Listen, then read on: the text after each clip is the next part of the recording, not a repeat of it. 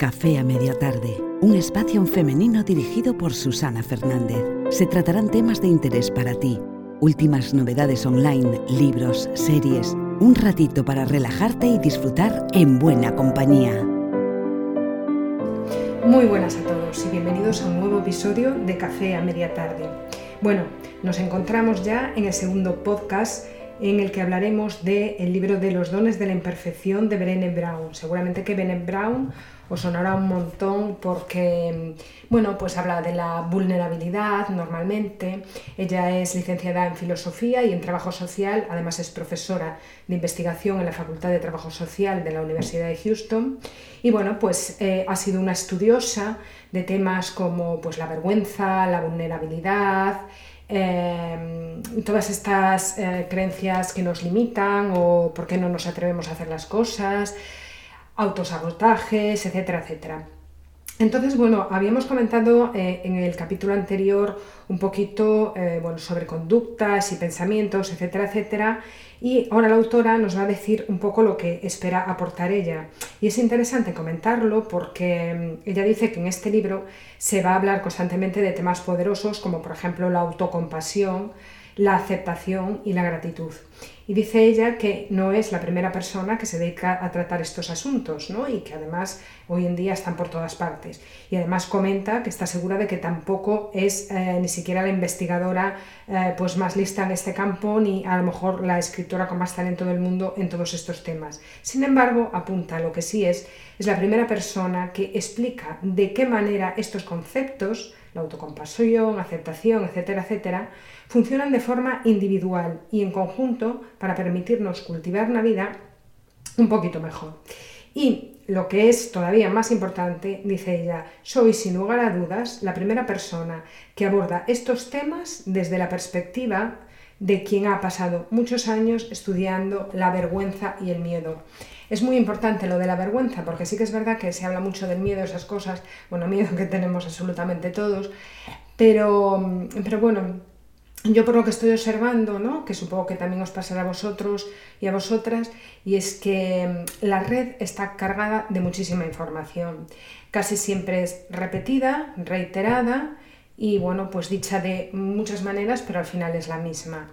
Eh, bueno, lo, que tiene hoy en día Internet, eh, como todo, lo que tiene su lado bueno también tiene su lado malo, y es que sí que es verdad que tenemos acceso a la información, incluso a libros que antes había que ir a buscarlos a unas librerías bueno, pues, eh, muy concretas o incluso ni siquiera estaban traducidos al español y hoy en día los tenemos por todas partes en internet o resúmenes incluso en archivos PDF, libros que, bueno, que ahora ya incluso están descatalogados o lo que sea y eso nos permite ampliar muchísimo nuestro conocimiento, nuestro criterio, nuestra capacidad para poder reflexionar sobre ciertas cosas, tenemos muchos más datos que antes pero también es verdad que cualquier persona con un móvil, por muy corriente que sea, eh, o muy básico que sea, y yo creo que todo el, día, eh, todo el mundo a día de hoy tiene, tiene uno, pues eh, se acaba subiendo información, información, información, que em, es muy sencillo hacerlo. ¿no? Entonces, em, yo creo me da la sensación, no sé qué opináis vosotros, que esto se puede llegar a convertir en una burbuja. Me explico, es un poco la impresión que tengo y, lo comentaba con otras personas y se lo escuché, bueno, se lo leí más bien a una persona que me produce bastante confianza y sigo desde hace años y, yo lo veo un poco así, ¿no? O sea, aquí en España en los años 90 hubo lo que se llamaba la burbuja inmobiliaria. ¿Qué significa esto? Bueno, pues eh, que era una manera eh, relativamente fácil, digo relativamente, de conseguir unos ingresos, ¿no? Entonces, bueno, pues el trabajo obrero, que era el trabajo mayoritario aquí en España, había empresarios y después habría obreros y también los funcionarios, ¿no? Em, vio en este tipo de inversiones inmobiliarias una manera de escalar a nivel social, puesto que daba eh, unos recursos, digo entre comillas, fáciles. ¿Qué es lo que pasa? Que para toda la vida hay que saber y la especulación inmobiliaria o la inversión de dinero no es para todo el mundo, ¿no? Entonces, bueno, aparecieron los asesores, que eran los bancos, que por supuesto se prestaron eh, alegremente a, mm, bueno, a dar préstamos a cambio de, un cierto crédito, ¿no? Entonces, bueno, pues de todas esas personas hubo muchas que pincharon y hubo otras que no, que efectivamente les fue muy bien. Pues es un poco como todo, ¿no? Al carro se apuntan muchos, son muchos los llamados, pero pocos los elegidos, vamos a decirlo así. ¿Qué se quería tapar en aquella época? Bueno, pues se quería tapar la vergüenza de no llegar, la vergüenza de no ser, ¿no? Porque digamos que la clase obrera que empezó siendo obrera, eh, fueron personas, agricultores y ganaderos en su mayoría, que emigraron a ciudades donde había industria, pues buscando un poco una mejora eh, en su calidad de vida, sobre todo una mejora en su trabajo, ¿no? porque bueno, pues los trabajos que tienen que ver con la tierra, etcétera, etcétera, eran mucho más esclavos y teniendo un trabajo de obrero, bueno, pues tenías tu jornada, etcétera, etcétera, y eso te permitía pues crear una familia y a partir de ahí pues nació la clásica familia española, ¿no? Y, bueno, pues eh, con el boom de España va bien, de los años 90 aproximadamente, pues em, esa clase obrera vio la oportunidad de subir un poco su escalafón en la clase social llevados un poco por la herida de la vergüenza, por la herida del rechazo, que ya hablamos eh, en otros episodios, quisieron cubrir esa, herida eh, de una manera rápida. ¿Y cómo, cómo lo podemos hacer? ¿no? Pues eh, a lo mejor si consigo aumentar mi calidad de vida y ofrecer una mejor vida a mis hijos, pues a lo mejor me hacen más caso, ¿no? Es una cuestión de, como dice en el libro que publiqué, en este último, ¿no? cuando la lucha es una estrategia para no ser invisible. Y, bueno, pues esa burbuja estalló porque cuando, cuando las cosas no se hacen de una manera concienciada y de una manera eh, con una estrategia segura y una preparación de base, y como digo yo, una roca, pues eh, y simplemente mm, haces porque miras el de al lado, porque alguien te aconseja mal, porque vienen los entendidos de turno que parece que como les ha salido bien algo ya creen que pueden pues a lo mejor eh, decirle a los demás que los hagan, sí, vete por ahí, ¿no? Diría un poco, vete por ahí porque a mí me salió bien, sí, pero mm, espérate que a lo mejor a mí no, o no es lo mío, ¿no? O sea, falta de, falta de roca, para mí eso es falta de base, ¿no? Yo siempre digo que Em, por lo menos, eh, vamos, no es que yo no me haya equivocado en, nada en mi vida, pero siempre si algo he aprendido es que una estrategia tiene que estar muy bien anclada, ¿no? que te tiene que llevar más tiempo casi hacer la estrategia que eh, después levantar lo que sea. Si os fijáis, los árboles que más aguantan son árboles que tienen las raíces, que no las vemos, pero que las raíces llegan a unas profundidades de, metros y metros y sin embargo a lo mejor después el arbolito pues es así una poquita cosa, ¿no? Pues es, es eso lo que se trata, ¿no? De anclar bien lo de abajo y lo de arriba ya después crece y ya de ahí no lo arrancas. Bueno, pues está pasando a lo mejor algo parecido, ¿no? Con todo este boom, em, no es inmobiliario, pero es un boom, pues sí, de muchas cuentas, muchas buenas intenciones, yo no lo tengo absolutamente en duda, pero em, ¿hasta qué punto hay detrás una experiencia que avale esa especie de conocimiento ¿no? en el que estamos inmersos dentro de la red. Mm, ¿Cómo, cómo distinguir el grano de la paja? ¿no? ¿Cómo, ¿Cómo, fiarte? ¿no? Porque mm, sí que es verdad que aunque no podemos hacer tontos a los demás, es responsabilidad de la gente que está detrás de una cuenta o de una página que tiene muchos seguidores, em, tener en cuenta que muchas de las personas que buscan en la red son personas que probablemente ahora mismo, como nos pasa a todos en algún momento en la vida, estén pasando por un mal momento, ¿no? O sea, sean personas que sean en cierto modo un poco perdidas, eh, pues por avatares de la vida, por lo que sea, que nos puede pasar a cualquiera, ¿no? Entonces, agarrarse a cierto clavo ardiendo no es muy difícil, ¿no?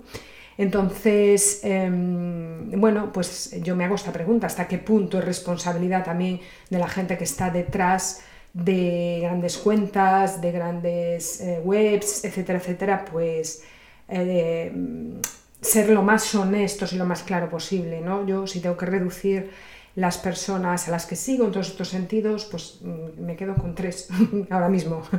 Entonces, o sea, tres personas que sí que, consumo su contenido, me gusta y aprendo y, bueno, pues me han demostrado a lo largo del tiempo que ha habido una estabilidad, ¿no? Y ha habido siempre una coherencia. Después hay otras que me gusta porque son divertidas, porque me pueden inspirar, porque, mm, pues por lo que sea, ¿no? Porque son estéticamente bonitas o porque me gustan, pero lo que es fiarme, fiarme, pues hay pocas. Es, normal, no podemos seguir a todo el mundo. Esto, o sea, no es lo mismo repartirte una tarta entre cuatro que repartir una tarta entre 200.000. Los cachos que tocan son más pequeños a cada uno. Entonces, eh, así está el panorama ahora, ¿no? Pero bueno, eso no quita que podamos cada uno aportar nuestro granito de arena y, por eso os lo decía, ¿no? toda esta introducción de unos segundos, como habéis podido observar, era para eh, deciros que aunque en algún momento dado, eh, bueno, pues yo ah, lea o, comente algún libro o alguna cosa que yo mm, que me haya llamado la atención y digáis, pero yo esto ya lo he oído mil veces, que sepáis que em, yo siempre lo hago un poco desde el sentido común o, o la coherencia de decir, yo lo leo, yo ahí lo dejo y vamos a reflexionar a ver si esto nos sirve o no, ¿no? Eh, que yo mm, soy como una transmisora de la información de estas personas porque no soy ni terapeuta ni nada, aunque, aunque llevo bastantes, bastantes años investigando esto y conozco a gente a la que le pregunto muchísimas cosas y también porque lo he de alguna forma experimentado yo misma. Entonces, bueno, mm, quiero que sepáis que aunque oigáis eso, pues las típicas palabras, que sea autocompasión, que sea gratitud, ta, ta, ta, ta, intentaré que no sea lo de siempre, sino que vamos a analizar y llegar más allá. Yo, por ejemplo, hay algo que me gusta muchísimo, que es comparar toda esta información, a veces con películas que veo. Y ya os hablaré alguna vez de una que seguro que os suena muchísimo, que es Gambito de Dama. Para mí es espectacular. Yo creo que no se ha visto el trasfondo de lo que quiere decir esa película. Y después otra que me llamó muchísimo, muchísimo la atención, y cómo era, que no me acuerdo el nombre, detrás de, detrás de, sus ojos, creo que era, o tras, tras sus ojos o algo así. Que ojito, que algún día os hablaré de lo que me pareció esa película, a ver, no me encantó, no me parece a lo mejor un pedazo de guion, pero yo me suelo fijar mucho en, en cositas que van más allá. Entonces, bueno, eh, creo que la protagonista, aunque no era esa la intención, tiene el típico papel claro de salvadora dentro de una relación, ¿no? Es de una chica que se enamora de un señor que tiene una mujer que está, bueno, que tiene una mujer que tiene como unos poderes extrasensoriales y es capaz de ver más allá de las cosas, de conectar con otras personas, sabe lo que piensan otras personas y él es psiquiatra, ¿no? Lo que pasa es que, bueno, em, ella se enamoró de esta chica eh, esta chica estuvo en el, psiquiatra, en el psiquiátrico mucho tiempo, pero claro, eh, bueno, pues él digamos que se encargaba de cuidarla, ¿no? Y apareció una tercera persona y él, harto de cuidar de su mujer, porque al final eh, no era casi una mujer ni una pareja, sino casi un paciente para ella, una paciente, pues se enamoró de esta persona, ¿no? Y casi fue un flechazo. Entonces esta persona, eh, ¿qué hizo? Bueno, pues intentar salvarlo, porque se encontró a un ser deprimido, a un ser con muchísimos problemas, y al final ella salió muy mal parada de todo esto. Entonces, eh, con esto quiero decir que, que, bueno, pues ahí teníamos, para mi gusto, el papel de salvadora, de estas personas que se ven en una relación que al final lo que tienen es que acaban desgastadas de tirar de esa persona, esa persona a lo mejor al principio se puede mostrar muy segura o nos puede decir algo que nos envuelva o puede haber ahí pues eso, el típico flechazo que dices tú, bueno, aquí hay algo, pero después, eh, sin darte cuenta, porque son pequeñas dosis, pues empiezas a ver que esa persona tiene problemas, un día te empieza a hablar de que lo malo que lo pasó en su infancia, otro día de otra cosa, y cuando te das cuenta, y sobre todo estas mujeres o hombres excesivamente empáticos o empáticas y con a veces altas capacidades para razonar y para investigar, pues eh, se ven metidas de lleno en eso. Es como que es un caso que no pueden soltar, ¿no? Y bueno, pues al final, metafóricamente, esta chica acabó muy mal. En la serie no voy a hacer spoiler por si alguien la quiere ver, ¿no? Entonces a veces eh, todas estas cosas que se hablan en las redes, mm, pues las podemos ver en las películas eh, muy, muy, muy, muy plasmadas si nos fijamos, ¿no? Ah, ¿Por qué? Porque al final la vida del ser humano es muy diferente, pero a la vez muy igual. Es decir, nosotros somos todos súper diferentes porque estamos hechos de una configuración eh, psíquica, cada uno única, no hay dos que se repitan, y aparte de eso, pues todas las cosas que confluyen a nuestro alrededor que nos forman. Pues aparte de nuestra psique, conformada por distintos aspectos, Después tenemos pues, nuestro entorno, con quien nos, hemos relacionado, en la ciudad, en el país, en la ciudad, en el pueblo, en la calle en la que vivimos. Todo eso nos va conformando. Entonces, al final, en el fondo, pues somos todos súper diferentes, pero, pero, pero, al final nos mueven las mismas cosas, ¿no? Nos mueve intentar estar bien, intentar sufrir lo menos posible, intentar mantenernos eh, emocionalmente estable el máximo tiempo al día que podamos, intentar estresarnos lo menos posible, que no nos duelan demasiado las cosas, que no se nos complique demasiado la vida, o sea, mantenernos, estamos intentando aquí mantenernos. Y hoy en día hay mucha, mucha, mucha información y yo creo que hay que pasarla por un filtro, es decir, sacar un poco la arena para quedarnos con el diamante, como hacían los buscadores de oro, ¿no? Pulir un poco todo, que se salga un poco la arena y quedarnos con las cuatro cosas que nos puedan ayudar. Y yo creo que no solamente puede ayudar pues, todos estos libros, toda esta información que hay, que es súper interesante, ¿no? Yo ya os digo que aunque esté, ya sé que está un poco de moda el tema de la astrología, pero de verdad que hay ahí... Mmm, te sitúa de una manera flipante, ¿eh? O sea, con cuatro cositas ya que te, es que te sitúa un montón. Después yo soy de las que pienso que somos mucho más que todo eso, pero uff, cómo te llega, te podrías quedar con la boca abierta, ¿no? Eh, pero aparte de todos estos que, eh, bueno, pues todas estas informaciones que tenemos hoy, para mí em, una película, un libro, mi vecino el de al lado, una conversación que escuche en una panadería, eh, cualquier cosa a mí me vale para entender, eh, para ayudarme, para comprender. Mm, o sea, no necesariamente está todo ahora en la red, en el mundo del, auto, eh, del autoconocimiento, que es para mí fundamental, pero no solamente está ahí, está, está en la pura observación. Porque estos libros y todo esto mm, Claro que, claro que ayuda, ¿no? Y además hoy en día, pues imagínate, asequible a todo el mundo. Por poco dinero lo tienes en ebook y por poco más lo tienes en papel. Pero vale, llega un momento en que dices, vale, voy a salir a la calle y voy a observar. Con todo este conocimiento que tengo, voy a observar. Porque yo creo que es la única forma de ponerlo en práctica, ¿no? O sea, ahora que lo tengo, ahora que lo he meditado, voy a observar a ver si es verdad esto que escuché el otro día o esto que leí el otro día. Y después te vas a dar cuenta que empiezas a tener como una especie de señales por todas partes, ¿no? Pero claro, con esto hay que ser también bastante riguroso, porque, a ver, una vez que leemos un libro nos sentimos identificados con muchísimas cosas, pero después cerramos el libro y hacemos lo de siempre, y eso tampoco es que ayude demasiado. Vale, después de estos minutos de introducción, Vamos a seguir comentando lo que la autora dice. Mm, en un momento del libro dice, no sabes la cantidad de veces que he deseado abandonar mis investigaciones sobre la vergüenza. Resulta extremadamente duro, dedicar tu carrera a estudiar temas que provocan aprensión a la gente. Han sido varias las, las ocasiones en las que he levantado los brazos literalmente y he exclamado, me rindo. Entonces, podemos estar trabajando el coraje, el amor y la compasión hasta que nuestras palabras nos hagan parecer un escaparate gigante de tarjetas de felicitación. Pero a menos que estemos dispuestos a mantener una conversación honesta sobre todas las cosas que nos impiden poner en práctica nuestra vida, ponerlos en práctica nuestra vida, perdón, jamás cambiaremos nuestra forma de vivir. Nunca, jamás. Eso es un poco lo que os adelantaba yo, ¿no? Podemos hablar de todo, podemos entenderlo todo, podemos ver viñetas preciosas. Hoy en día, con un móvil muy básico, haces maravillas en, el, en, el, bueno, en cualquier red social, pero hay una cosa que hace falta, el coraje. El coraje como concepto suena bien, pero tenemos que darnos cuenta de que para poder cultivarlo es imprescindible que dejemos de preocuparnos por lo que los demás puedan pensar de nosotros.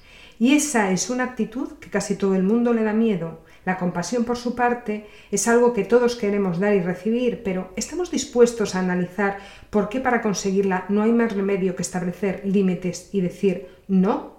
¿Estamos dispuestos a decir no, aunque con ello vayamos a decepcionar a alguien? La sensación de pertenencia es un componente esencial en la vida. Pero para, para poder sentirnos plenamente integrados, tenemos que cultivar primero la autoaceptación. ¿Y por qué nos resulta tan difícil aceptarnos a nosotros? Pues antes de empezar a escribir, la autora se hace siempre la misma pregunta. ¿Por qué puede merecer la pena que escriba este libro? ¿Qué es lo que espero que me aporte a los demás? Lo paradójico del caso es que estoy convencida de que la contribución más valiosa que puedo hacer al constante debate sobre el amor, la pertenencia y la valía personal brota de mis experiencias como investigadora de la vergüenza. Si queremos saber por qué nos asusta tanto dejar que se vea y se conozca nuestro verdadero yo, debemos comprender el poder que ejerce sobre nosotros la vergüenza y el miedo. Si no somos capaces de enfrentarnos a él, nunca valdrás al perdón, si no somos capaces de enfrentarnos al nunca valdrás lo suficiente y al quién te has creído que eres, jamás podemos avanzar. Vale, yo estoy en un grupo en Clubhouse de escritores, estupendo. y, bueno, mm, de escritores, algunos que, como yo, que ya hemos escrito, y otros que aún no han escrito pero quieren escribir.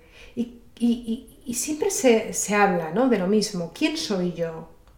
Es una pregunta alucinante. ¿Quién soy yo para hacer algo? Y mi pregunta es, ¿qué se esconde detrás de ese pensamiento? Porque realmente nadie te pone una pistola en la cabeza para que no escribas. Yo voy a hablar en el caso de un escritor, ¿eh? pero puede ser de una persona que quiera hacerse un canal de podcast o puede ser de una persona que quiera pintar.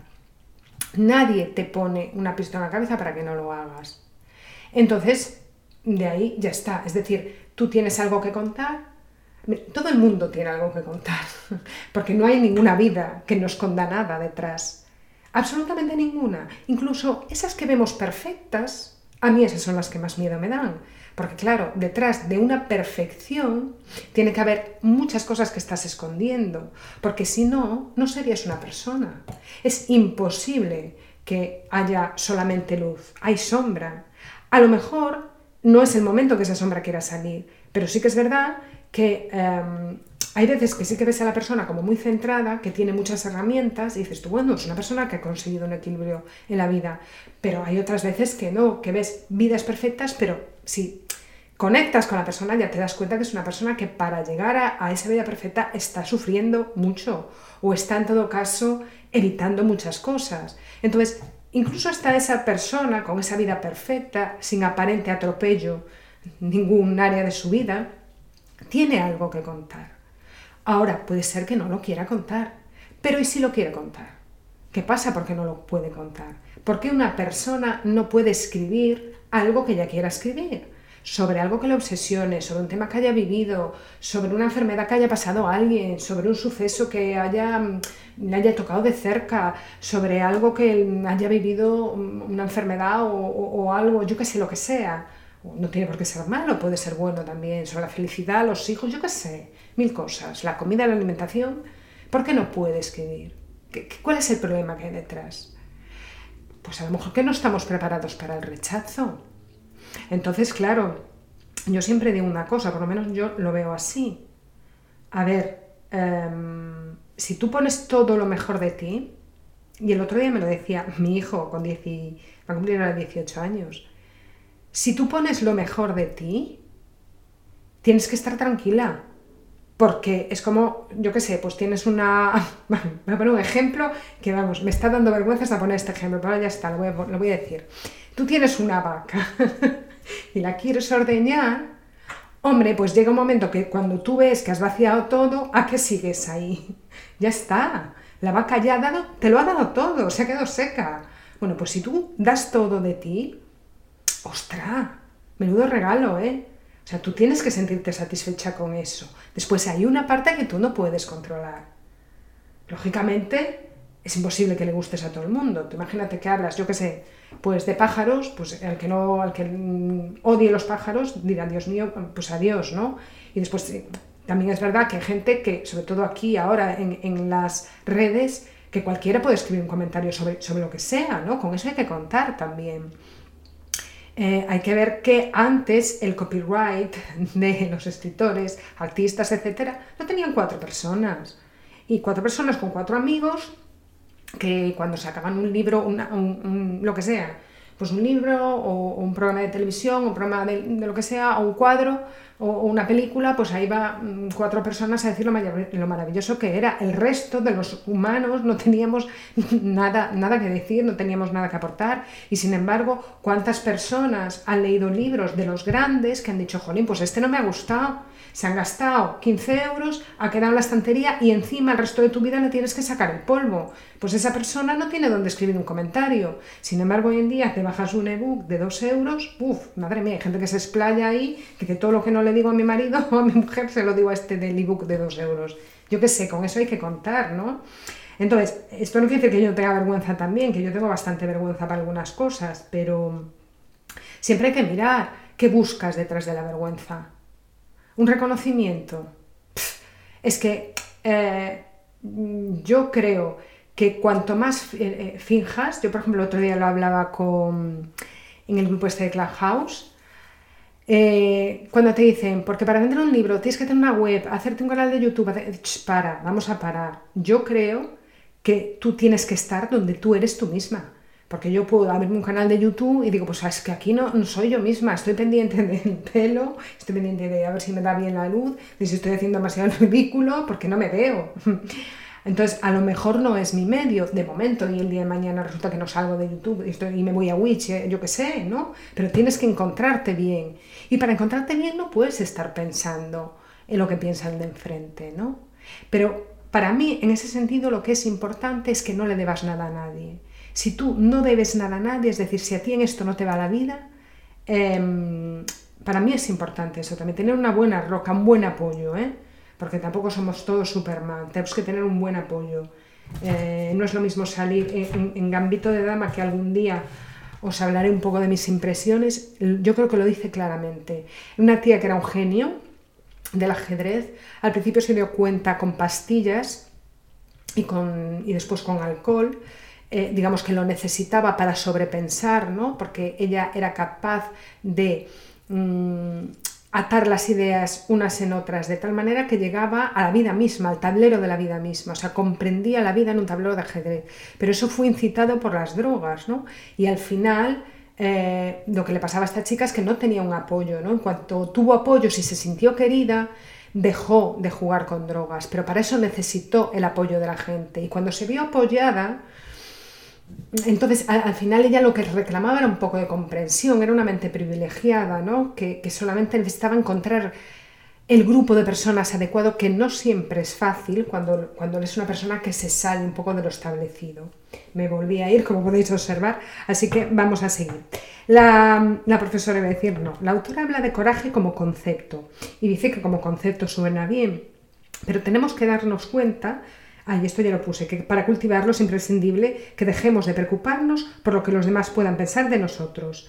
Entonces, eh, hablamos de la vergüenza. Y esto me, me gusta lo que escribe la autora. Reconocer nuestra propia historia puede resultar duro, pero es mucho más fácil que pasarnos la vida escapando de ella. Asumir nuestras debilidades es arriesgado, pero no tan peligroso como renunciar al amor, la sensación de pertenencia y la dicha. Experiencias todas ellas que nos hacen sentir vulnerables. Solo cuando tengamos la valentía suficiente para explorar nuestros lados más oscuros, descubriremos el poder infinito de nuestra luz. Bien, yo creo que de esto se ha hablado muchísimo, del tema de las sombras. Y mm, yo tengo que decir que la información que veo muchas veces me parece, por, lo que yo lo hablaba con pues, una terapeuta, etcétera, me parece que está muy confundida las sombras. O sea, dicho así parece súper fácil. ¿Cuál es tu sombra? Esa cosa que no te gusta de ti. Bueno, pues yo me pongo aquí, digo las mías y digo, ala, ya está, ya le puse luz. No, no es tan fácil como eso. Es un proceso un poquito más complicado, ¿no? Encontrar a veces la sombra, te sorprendería la sombra. Tú piensa en la película, em, en esta película que dices tú, qué malo es este protagonista pedazo, me dice un taco cabrón, no sé qué, bueno, pues a lo mejor, a lo mejor también tú eres un poquito así y no te estás dando cuenta que todo lo que estás haciendo lo haces para evitar que se vea ese lado, ¿no?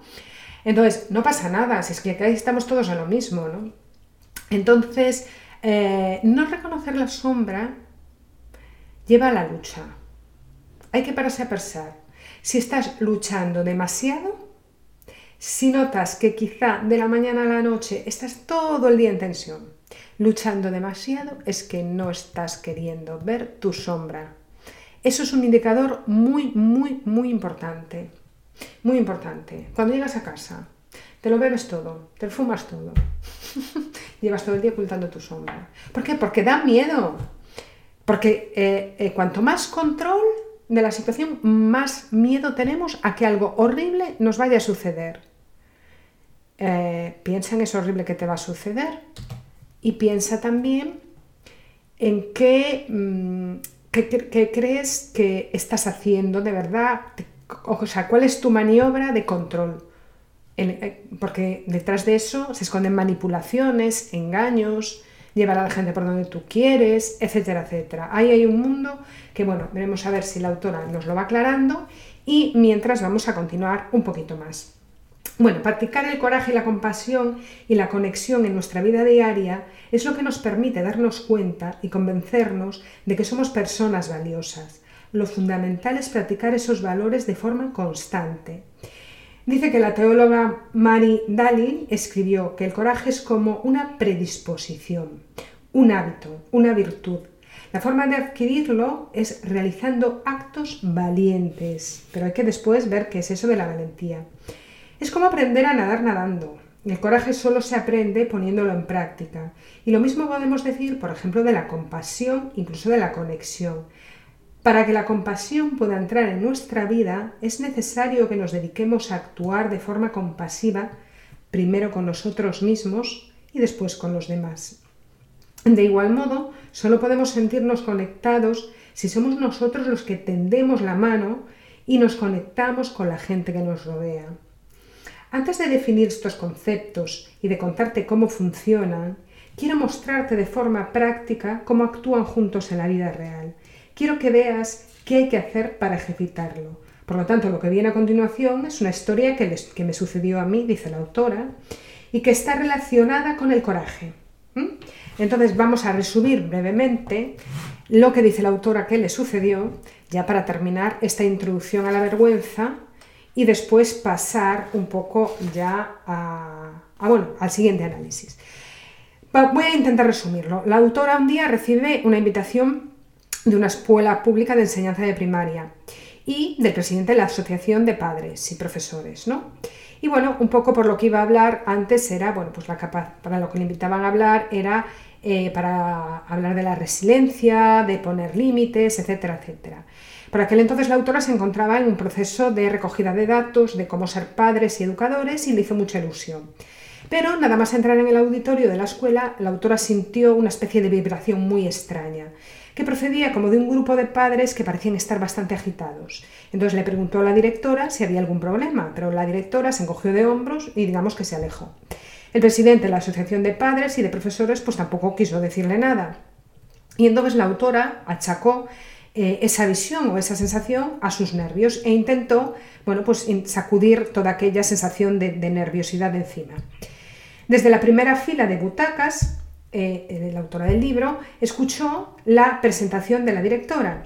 Y eh, dice la autora que esa presentación en público siempre le resulta muy incómoda porque mientras alguien se dedica a repasar la lista de méritos, pues ella intenta en secreto pues apalacar las ganas de vomitar y se convence a sí misma de que no debo salir corriendo.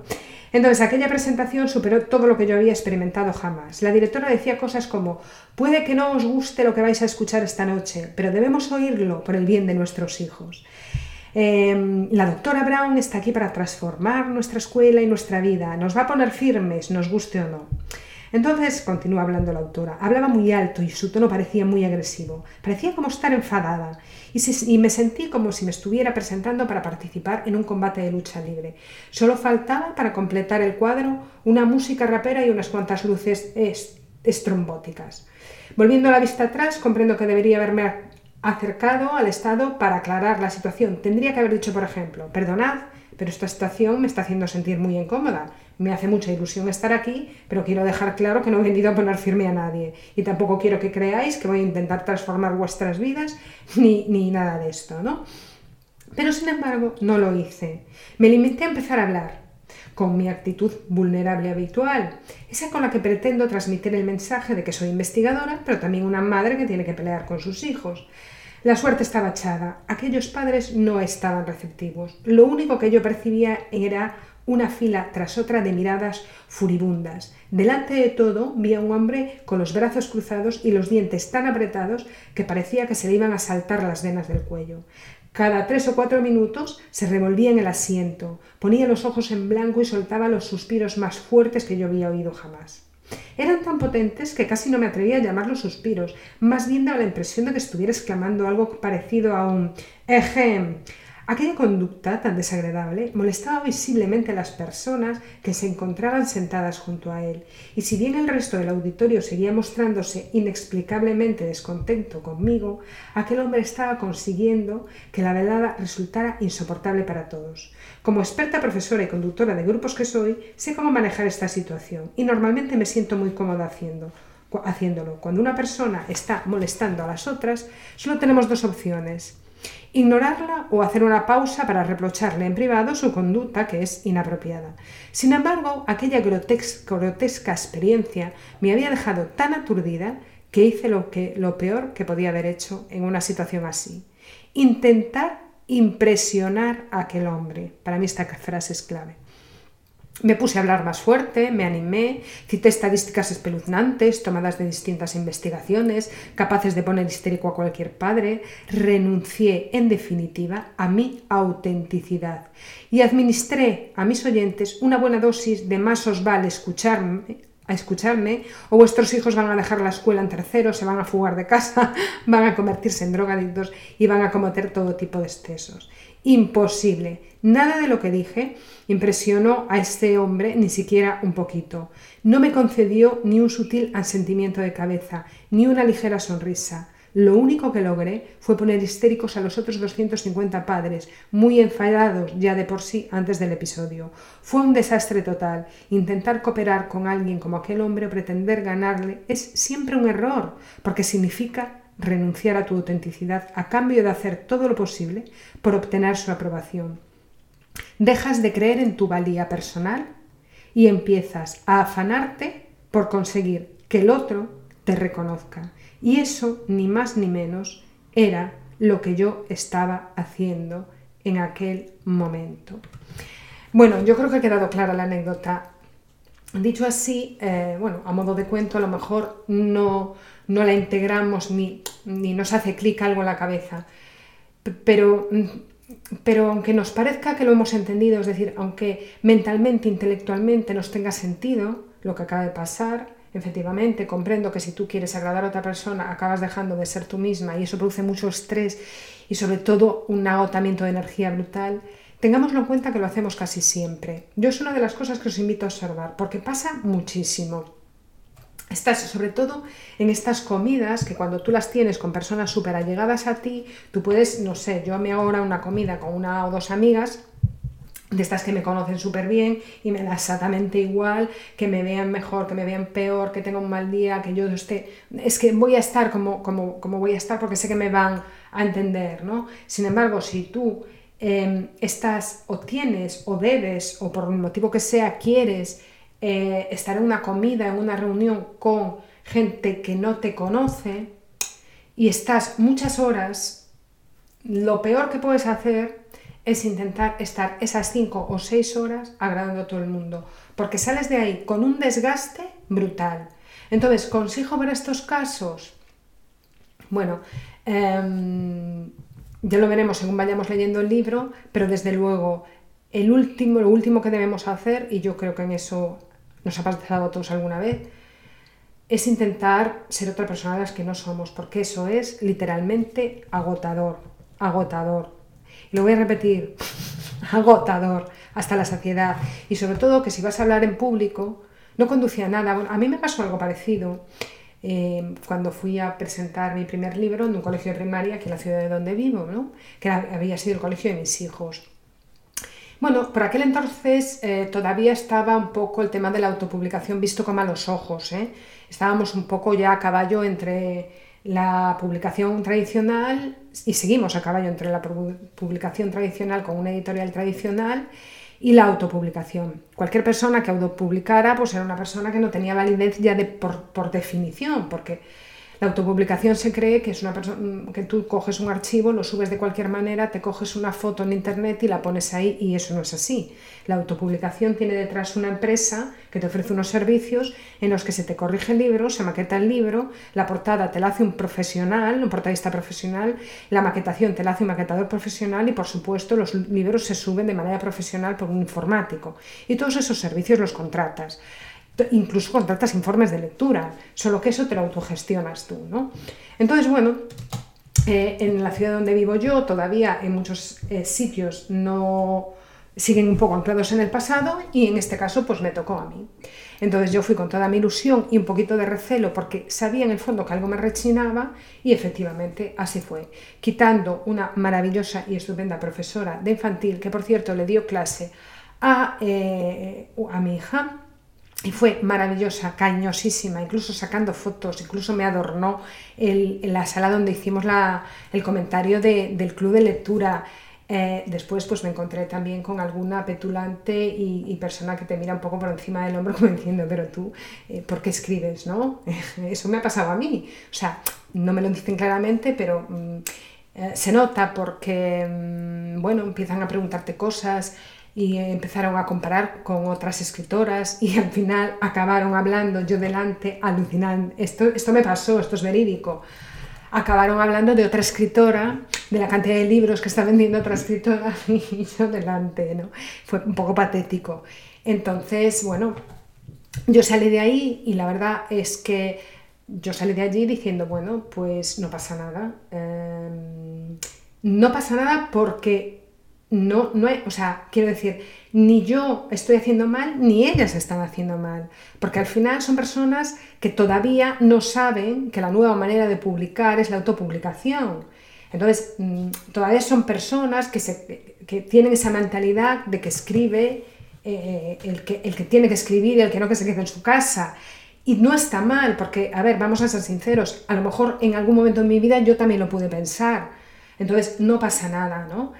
Para mí lo importante no es el juicio de quién lo hizo bien y quién lo hizo mal. Para, aquí, lo importante para mí no es juzgar, em, no es decir, qué malos son, pobrecita yo, ¿no? Entonces estaría haciendo juicio, sino es salir airoso de la situación.